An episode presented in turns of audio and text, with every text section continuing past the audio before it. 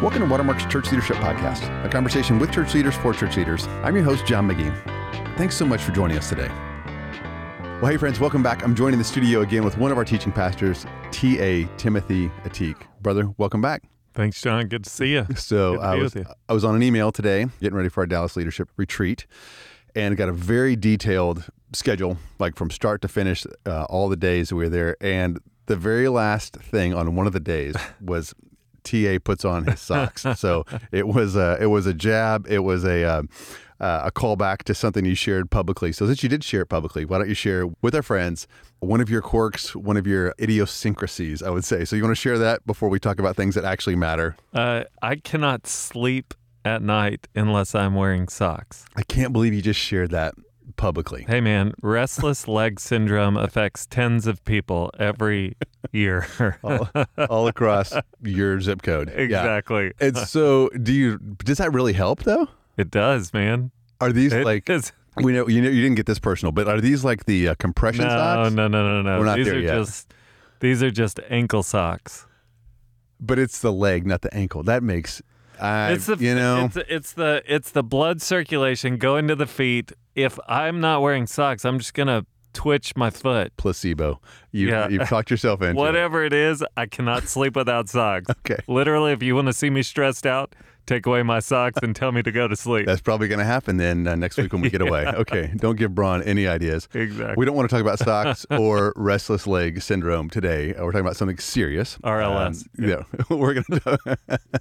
we're talking about our staff values. And so what happened was we went through a process to pick kind of four values, and, and actually, TA, you were on that team. Um, So I want to I want to talk about that process, and want to talk about one of the, the values, our very first one that you shared with the staff. So uh, you're going to walk us through even why I have staff values and how we chose these four, that whole kind of whole process. What problem were we trying to solve?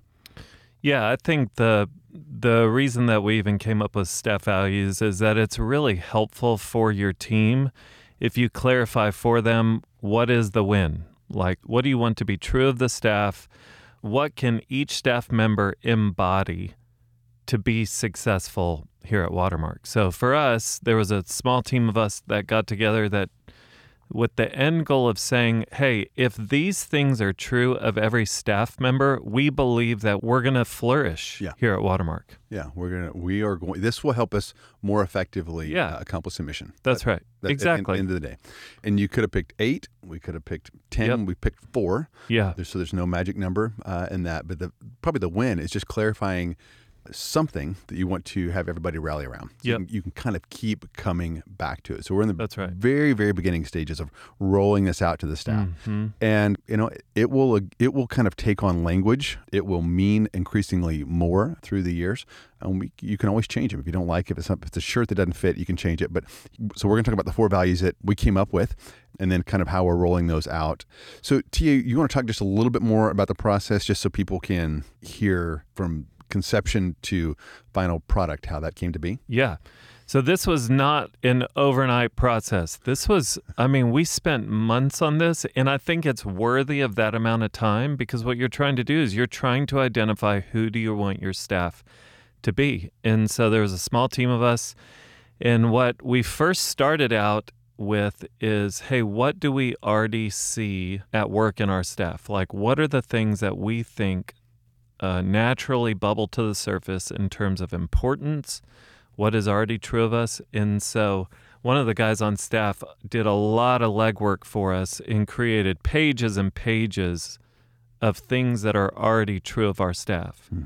And then we took that and we began to work through it. We began to consolidate and lump different things under different categories to really fine tune and really define like what what are the words that best encapsulate everything that is true about us? And so there was kind of the phase of just generating content of what is true of us and then we went into the uh, wordsmithing phase. I mean so we went from there was acrostics and then there was things that rhymed and then there was i mean there was several words and then we in the end i mean we we went back and forth and back and forth and then we finally landed on four words Yeah. that we felt like were fitting for Watermark staff. I love it.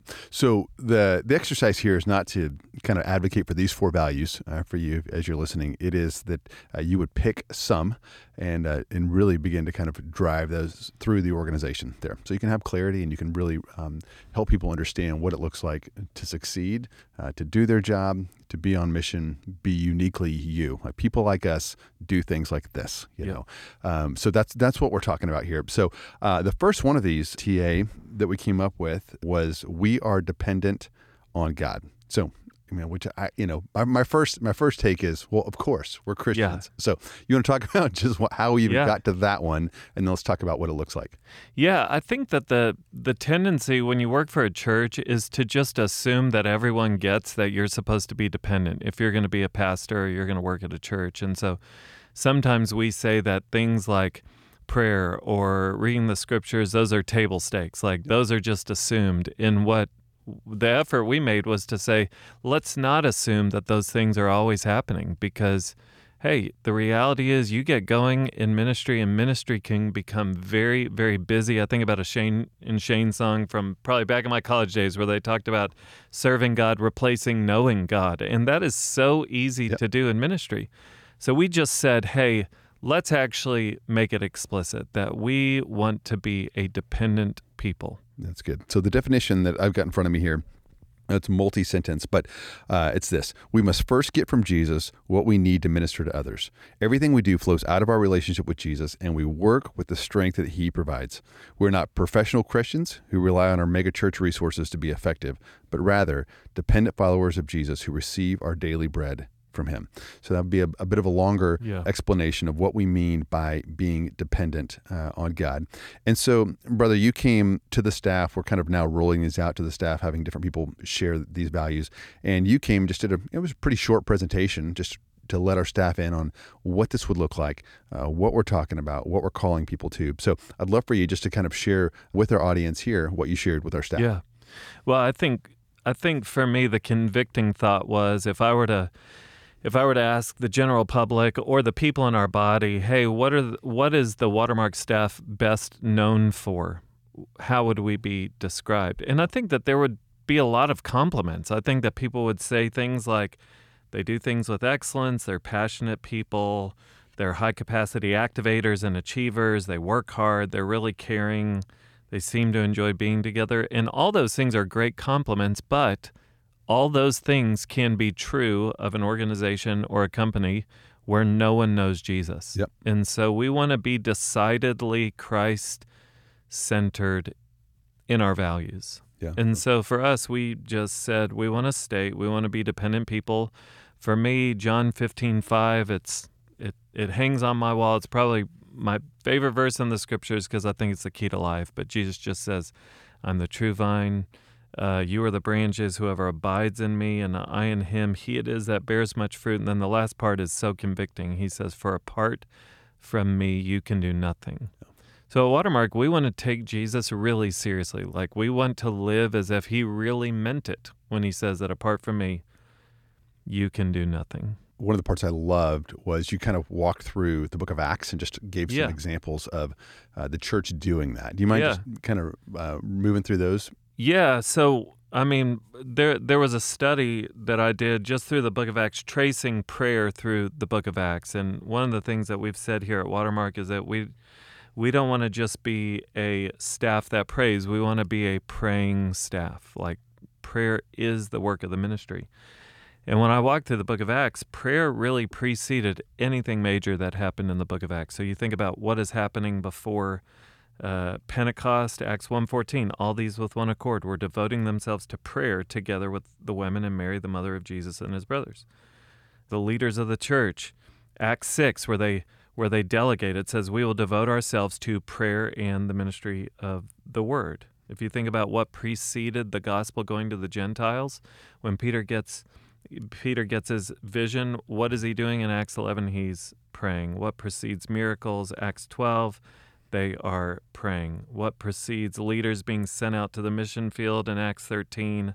They're praying. When elders are appointed in the church, what precedes it? Prayer and fasting. So it just it was it was good for me to see that that prayer wasn't just a transition. You know, sometimes prayer is the transition to starting the meeting, or it's what we use in our worship services to get from one thing to the next. Clear the stage. Yeah. Yeah, it's how we clear the stage or set the podium. Yeah. And it's like, no, prayer is it is it is the work of the ministry. And I firmly believe if we're not praying, then we're not doing our jobs. You know? Yeah. So good. You know, I've heard you share some of those uh, those thoughts before, and it just boy, it just landed this time. Just going, yes. Why? Why would we not? Why would we not pray more? Yeah. And look, look, look at all the incredible things that happened. hmm Um, sh- should we plan? Should we be excellent? Yes, of course. But uh, why would we not pray? Yeah. You know, and um, and it made me really want to take uh, additional steps with, in my own life, and then also with my team. We can talk about here in a minute. But um, TA, what what would that look like? So, you know, what was it that you were actually calling our staff to? Uh, what was it that you know, in, in your mind, uh, what does this look like in action in terms of being a praying church? Yeah, so I I think um, really simply, I would just encourage everyone, including myself and anyone listening, evaluate your prayer rhythms and pray more. That I know that's oversimplistic, and some people are like, I don't have time to do anything else, and I'm just I I would encourage people to evaluate: is prayer really a priority in your church? So when your staff gathers, what place does prayer play in your staff gatherings? Um, when you think about how much prayer is going into preparing for the sermon that's being given, or for the worship service that's happening, or all the ministries that are happening on Sunday, what place does prayer play in that? You know, is there a prayer deficit? Yeah. And then individually, just think about your prayer rhythms. I know for me, so much of my life, John, I would say that I majored in the Word of God and minored in prayer. Mhm, Like mhm, I'm, I'm good at every day. I'm, I know I'm gonna read the, read the scriptures most days, and then if anything was gonna get squeezed out because of time, it'd be prayer. But it's like, well, I, I spend time reading the Word, Yeah. and the Word of God is the greatest way we get to hear from God, and yet God has also given us prayer to speak back to Him, to worship Him, to listen to Him, and so. I would just encourage you to think about what does it look like for your team to pray more together to and maybe it's not just more quantity of time but maybe it's intensity of prayer just praying more fervently um, are there times where you fast and pray together or you know before a major event is there anything that you do special knowing that before easter before christmas you're going to be hosting people that aren't normally coming are you praying like it's just business as normal so So good.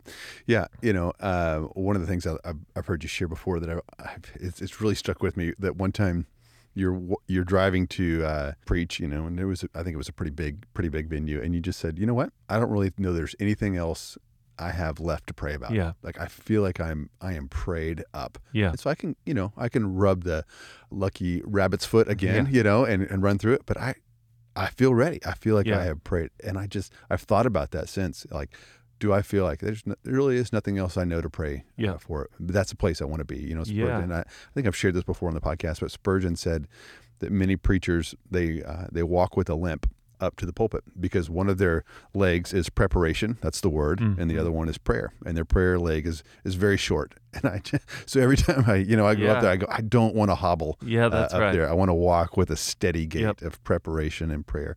Um, so as a staff we gather uh, once a week and we we do all the things in staff prayer that you would expect us to do. We uh, we catch up we we talk about um, what what has happened what what is coming up any major announcements we celebrate whatever needs to be celebrated and we we pray together Yeah. we pray every every, every week together we spend time uh, praying uh, most of the times at our meetings uh, we'll we'll carve off some time to pray yesterday in our Dallas leadership team meeting I would say I don't know uh, I don't want to inflate the number TA but maybe one third of the time we spent together was Mhm. probably in in Yeah. prayer uh, I know our elders spend a lot of time uh, Mhm. prayer and so that you know as a staff um, we're trying to take ground in that. And my own individual team, uh, we are now gathering just Thursdays at uh, eight fifty. So we just come in eight fifty. There's no bell that rings. We just show up in this one central location and we just we just start praying. Yeah. And so we don't like share prayer request as much as we just pray. Yep. You know, because we you can spend 20 minutes sharing Yeah, prayer right. requests and That's say exactly we don't have right. time to pray. So we just pray.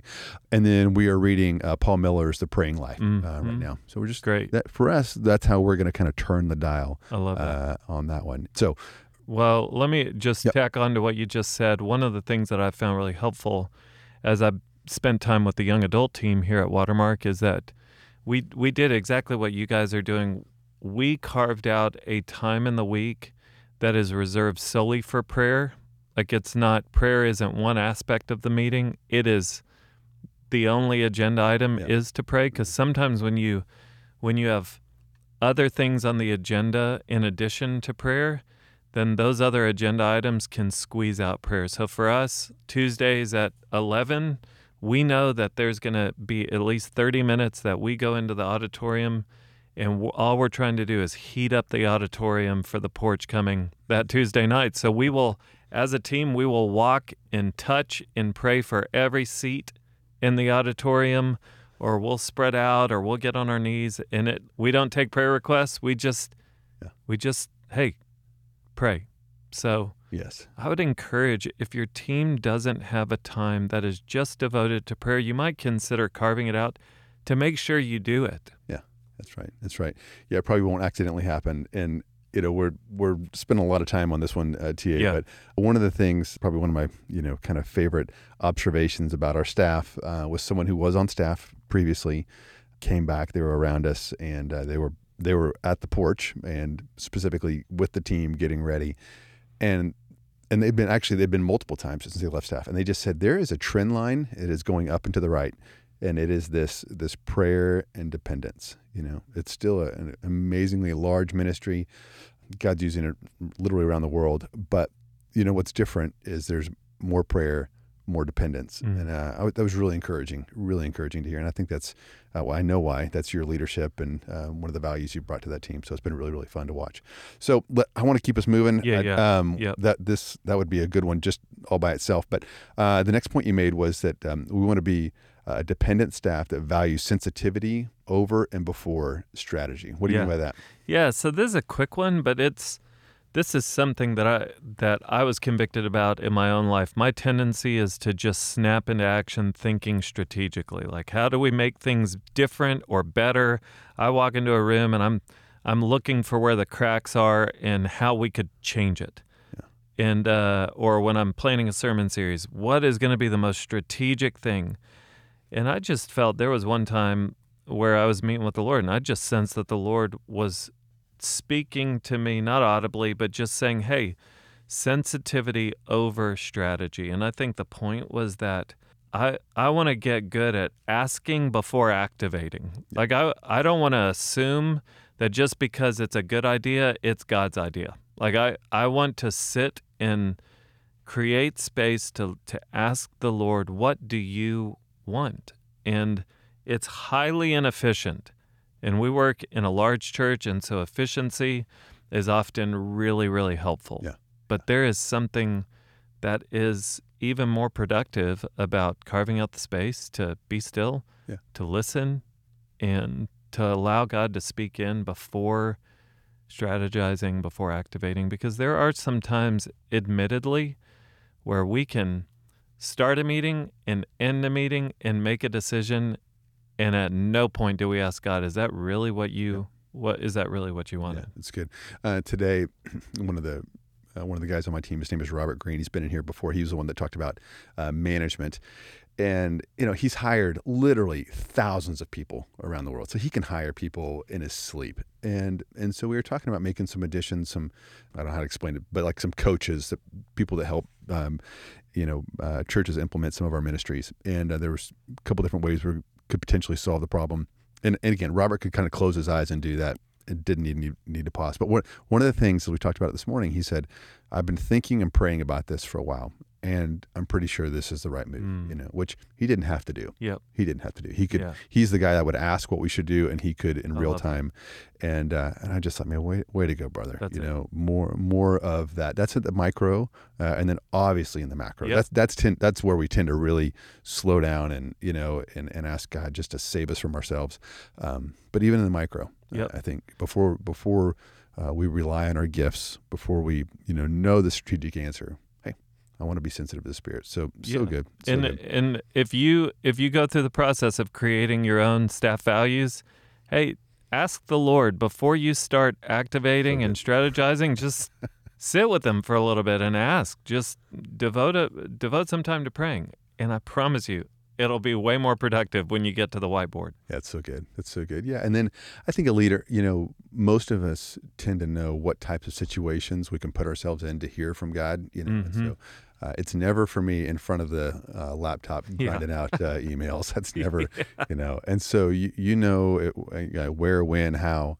Uh, and I'd, I'd encourage you to put yourself in those positions Mhm. more and more so you can hear from God. So Good. Really good, brother. Okay, uh, the next point uh, I've got it here that you made uh, with our staff was a dependent staff is committed to gazing instead of glancing at Jesus. This is like your your trademark phrase Yeah. that's traveled all over Oh. the world. So uh, lay it on us, man. What, That- what I, do you mean by that? I believe that wording is Tozer's, so I can't take credit for it. But People, there's people But- convinced, literally around the world, uh, in other languages that you said it. Okay, Uh, but well, yes, uh, to uh, giving credit to Tozer, but I do love the idea that, um, you know what, Psalm twenty-seven four, David says, "One thing have I asked of the Lord that I will seek after, that I may dwell in the house of the Lord all the days of my life, to gaze upon the beauty of the Lord and to inquire in His temple." And just that idea that, you know what, the the greatest joy and the greatest sight comes from taking the time to gaze at Jesus. It's like I like I when I did college ministry, I used, to tell college students like no one's dating story or marriage story is, "Hey, I passed this girl on campus every Monday, Wednesday, Friday and said hi to her." Like that's no one's story. Like we passed by each other Monday, Wednesday, Friday and now we've been married 25 years. No, it's it starts with we went on a date. I looked her in the face. We started talking. I started learning about her. And over time, the more time I spent with her, so it's the same idea that, you know, in ministry, and I feel it. I feel that the the pressure of the the urgent. You know, it's like there's you wake up and you're just like, I got so much to do today. And so the tendency is to just glance at Jesus. It's like, I got five minutes. Let me just glance real quick. And I just think that sometimes God waits to show us more of himself until we're ready to see him. You know, like I think he loves us too much to not give us all of himself in two minutes. Yeah. You know, because I think about what David says in your presence is fullness of joy. Yeah. You know, it's to sit with him, to be with him. And so, you know, it's really easy to be a Martha in church. And I think the invitation is to be a Mary, to to sit with the Lord. And and personally, I'll just say this: like the, I think I realized the best thing I can do for Watermark Community Church is walk with God. Yeah. That's the best thing I can do is to minister out of an overflow. And there's times where where I get depleted and I'm more straining than I am just ministering out of an overflow. And I want to be really sensitive to those times because you don't want to wake up one day and be like, I don't, I can't think of the last time that I really enjoyed being with Jesus. Yeah. Yeah, that's good. Wait, um, so I, we, we can wrap up here in a second, but I want to say I I, uh, I know you well enough uh, to know you've got credibility to say what you just said um, there because I, I was remembering about a year ago we were someplace fun and you're sitting down just praying and reading your Bible and I just kept walking by in these increments of like five to ten minutes, you know, just see if you were ready to go do something fun and you're still there. You are, you know, uh, you were gazing at, at Jesus and, and praying and things like that, and I wanted I wanted to go have fun, and so uh, so I've seen you, I've seen you uh, focus and uh, and just be with Jesus. So uh, and it, what a, what a solid last statement. Hey, the best the best thing I can do uh, for this congregation, right, is not read more books, go to more conferences, uh, come up with pithy sayings. It is uh, to walk with Mhm. God. And so that's what you shared uh, with our staff. Now our hope is that we begin to kind of implement it at the team level, Yep. uh, talk about it, celebrate it, correct it. Uh, give examples of what that would look like, and then hopefully, um, increasingly, this will be uh, be something that marks our staff. And uh, it won't be something that we just talk about once. That's not the only time our staff will hear about this. And, you know, remember three years ago when TA said we should be dependent, it is going to be a, a drum we have to bang That's right. over and over and over again. And actually, on our agenda, our DLT uh, agenda for next week, that's actually Yeah. one of the things I know. It's like how how are we going to implement this? Um, so it's not just coming up with this. There's also an implementation, um, just kind of discipline uh, to make sure this goes through the staff. Yep. So um, anything else, brother, before we uh, before we land the plane? No, I'd just say you will know that the that the your staff values have become effective when your people don't just know them and and it's not just that they're able to recite them it's that they enjoy identifying how they are living them out That's good. you know it's it'll be the greatest joy when you hear your own staff saying hey because we are a dependent people this is what this is why we're doing this like that just tells you okay they've taken root That's good. So uh, we'll link in the show notes uh, this document here that we're working on. I, and from my perspective, TA, I'm not going to criticize your work because you're the one that uh, put all this. In. There's a lot of there's a lot of words, and so I think I think this is a great model. If I if I were to start again, I might put less words uh, on the page so that everybody can be crystal clear on what it is that you're Mm. calling people to. The, these were like there's a lot of words here that are illustrative, and so there's different ways to kind of you know uh, attack the problem. And um, but it'll we'll put that in the show notes for you uh, as as a model uh, if that's helpful at all. Again, don't uh, don't care which values uh, you choose, um, but let them be uniquely yours. Be thoughtful, be prayerful uh, about them, and just continue to call those that you uh, that you work with, that you serve with, that you lead to these. So these weren't our. And to be clear, I, I don't know if we talked about this at the top. These aren't our church's values. Uh, we've got that's a whole separate podcast episode, but this is just ours as a staff, as ministers of the gospel here on our staff. So, uh, brother, thank you so much for your time, your wisdom. Thanks for putting in the really hard work on this project. Thanks for sharing with our staff and, and also with our uh, our audience here. And and I hope I hope you bring enough socks to uh, the DFP retreat and you can actually sleep. that'll be that'll be the opener the next time you're here. what a closing there you go. So, uh, friends, thanks so much for listening. As always, uh, if we can serve you, help you, uh, if you have any um, you know ideas for future episodes, you can always reach us at clp at watermark.org. That's clp at watermark.org. We'll talk to you again next time.